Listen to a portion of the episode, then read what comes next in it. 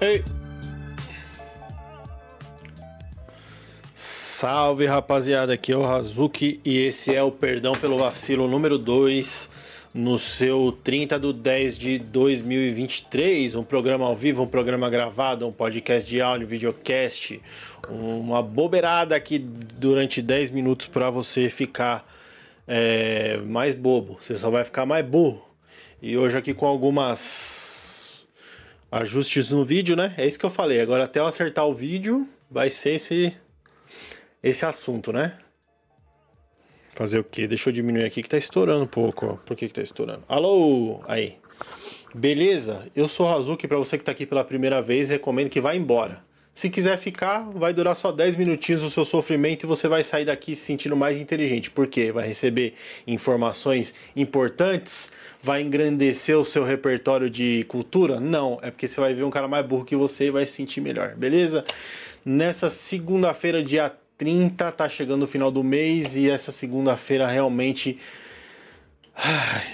Aquele dia que você acorda com uma vontade de dar um mortal pra trás e cair com o cu espetado numa lança...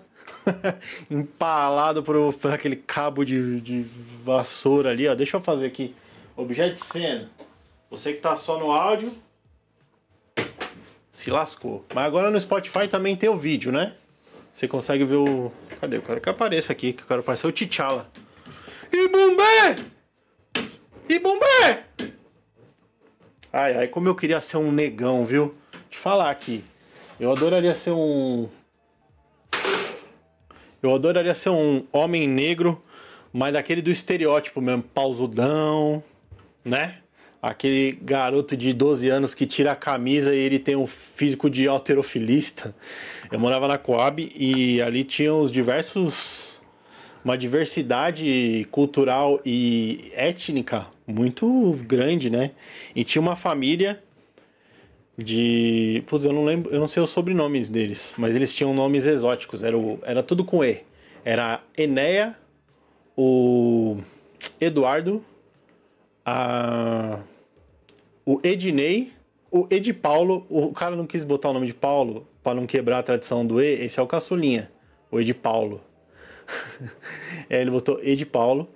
O Emábio, que era o Binho, um dos melhores amigos que eu tive na minha vida. Inclusive, se você estiver ouvindo isso, volte pra minha vida, Emábio. Emábio. Nunca chamei ele de Emábio, mas ficou gravado, né? Você vê que é melhor você ter um nome é, diferentão e ser lembrado do que do que passar batido. E a pessoa não sabe mais. Por isso que a gente inventa Razuchi, Grandmaster Flex. Qual é o nome que tem? Projota, né? Emicida. O que mais? Tem uns nomes bem legais. Deixa eu ver aqui.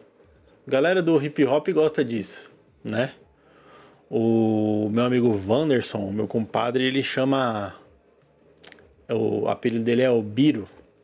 Aí Biro você já sabe, né? Biro Costa. Aí a gente já... Ah, já não confunde com o outro, entendeu? Se bem que Wanderson e Emábio é difícil, né? Mas o que eu dizer é o seguinte, que como... Aumentar um pouquinho a trilha, né? Vocês não estão ouvindo aí? Como tinha muita diversidade, essa família, elas, eles tinham uma genética, né? Eles eram negros, assim, e eles tinham uma genética fabulosa, tá ligado? Eles eram muito... Eles nunca faziam musculação, nem exercício, era assim... Era, a gente era ativo, né? Quando era moleque. Mas eles não faziam nada, assim, focado, uma musculação, um exercício direcionado pra a hipertrofia. E mesmo assim, eles eram muito musculosos, mano. Eles tinham um shape bonito, assim... Desde o mais novinho, que era o Paulinho, né? O Ney era bem magrinho, mas ele é bem magrinho, mas é musculosinho, tá ligado? Tinha um, um, um musculinho. Então a genética dessa galera aí foi, foi muito, muito gentil com eles, né? E aí na nossa cabeça a gente tem, a gente tem que isso é uma coisa, né? A genética do negro, só por ele ser negro que ele já tem essa genética que favorece. Mas quando você é da Coab, você sabe que não é bem assim, porque tem outros caras que são negros que já são... Mas pá, entendeu? Mas gorduchinho, mesomorfo, né? O biotipo. E... Mas na cultura popular a gente tem isso aí, que o negão é pausudão, também, né? Não é verdade? Mas o que acontece é que nessa época aí que eu era criança, era anos noventa, e as, os maiores heróis, os maiores ídolos, era outra época também para ídolos, né? Tinha, existiam ídolos de verdade, então a gente tinha o Denzel Washington, o...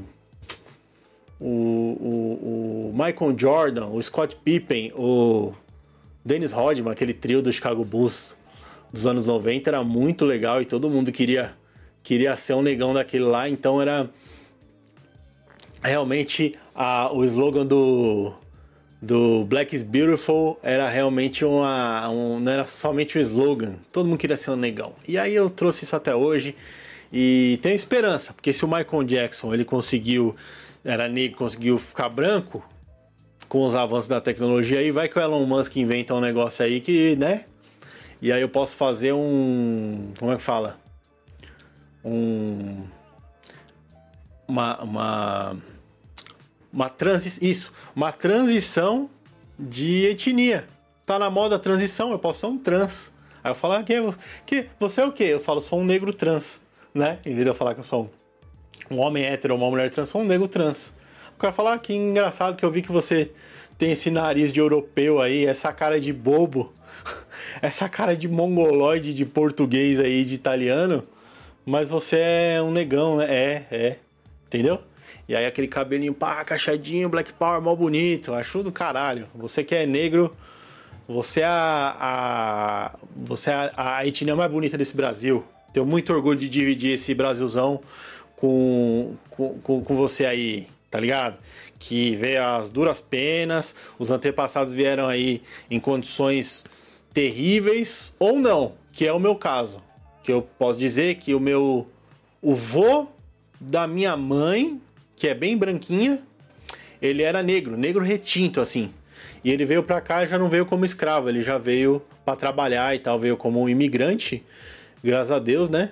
Mas a gente sabe que a história do negro brasileiro, é, o bagulho é louco. Eles vieram sem querer, querendo. Os que sobreviveram chegaram aqui. Os que sobreviveram a trabalho agora estão aí misturados. E todo mundo é colorido. O Brasil é muito da hora. E você que... Ai, mas eu...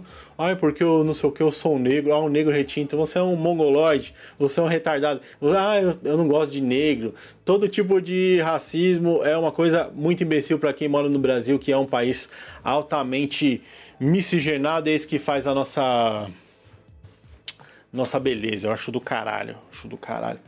A Gilmara, que é a diarista aqui, o... o marido dela é o Daniel e a filha deles é a Dani. A Dani ali é aquele cafezinho com leite, muito bonita a menina, lindinha, aquele cabelinho caracolado. A minha minha filhada Aline também.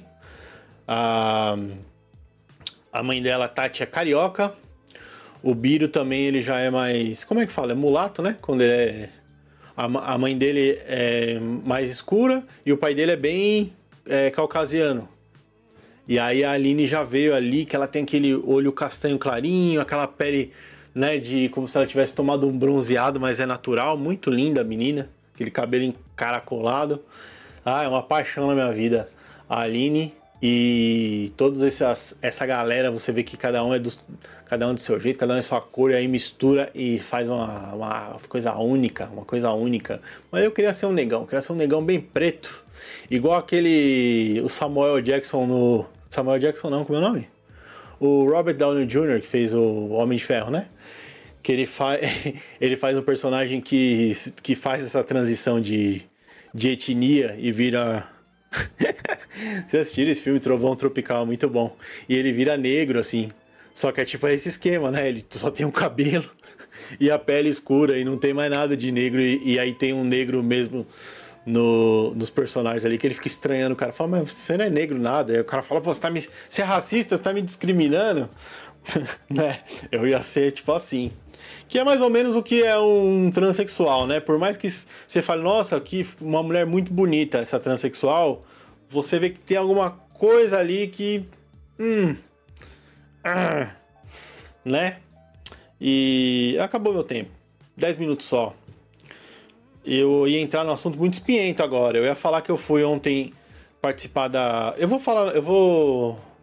Putz, e agora? Devia ter falado nisso agora, né? E deixar desse assunto solto pra um dia que eu não tivesse nenhum assunto. É. Falo? Não. Não, vou falar antes que, antes que, não, antes que, que eu esqueça e depois não fica gravado aí. Ontem, que foi o domingo, eu participei da Disney Magic Run, que é a corrida da Disney. Na verdade, eu fui com a minha esposa e com a minha filhota fazer a... Tem até uma foto aqui. Fazer a caminhada, né? três quilômetros de caminhada. Olha aqui, que legal. Ah, esse aqui foi do dia que a gente foi buscar o... Buscar a camiseta. É, da, do, do evento mesmo não tem. Não tem foto assim impressa. Mas a gente participou lá e, pô, foi muito legal, né? Ibirapuera, demos uma volta lá de três quilômetros com a minha filha. Ela ganhou a primeira medalha da vida dela e ficou toda orgulhosa. Então foi um grande momento que eu queria deixar registrado aqui no podcast, antes de terminar. Mas eu queria deixar uma reflexão também. Porque a gente saiu da corrida e falou, vamos dar uma banda no Ibirapuera, aproveitando que a gente já tá aqui, vamos aproveitar esse domingo, né? Que a corrida foi na parte da manhã, ainda tinha o dia todo pela frente. Antes do almoço, vamos ver. E tava tendo uma exposição na OCA. Tinha que comprar ingresso antes, mas tinha uma, uma, uma senhora lá que ela falou, ah, você quer os meus ingressos? Vocês querem os meus ingressos? Que eu comprei, mas eu não vou poder ir. E é agora, para as onze horas, tal. Pô, que sorte, tal, queremos sim. Até tentamos oferecer um, um dinheiro para ela comprar um almoço, né, ou, sei lá, tomar um, um sorvete lá com a família dela no parque. Ela falou, não, não precisa, ela foi muito gentil, muito obrigado, moça, que você deu pra gente os ingressos. Aí, quando a gente foi entrar na exposição, que, era uma, que a gente nem sabia direito o que, que era, depois a gente foi descobrir que era uma exposição de esculturas infláveis, muito legal, interativo, assim, e tal. A, a criançada se amarrou, assim, e pra quem gosta de arte como eu, também achou muito bonito e criativo o jeito que...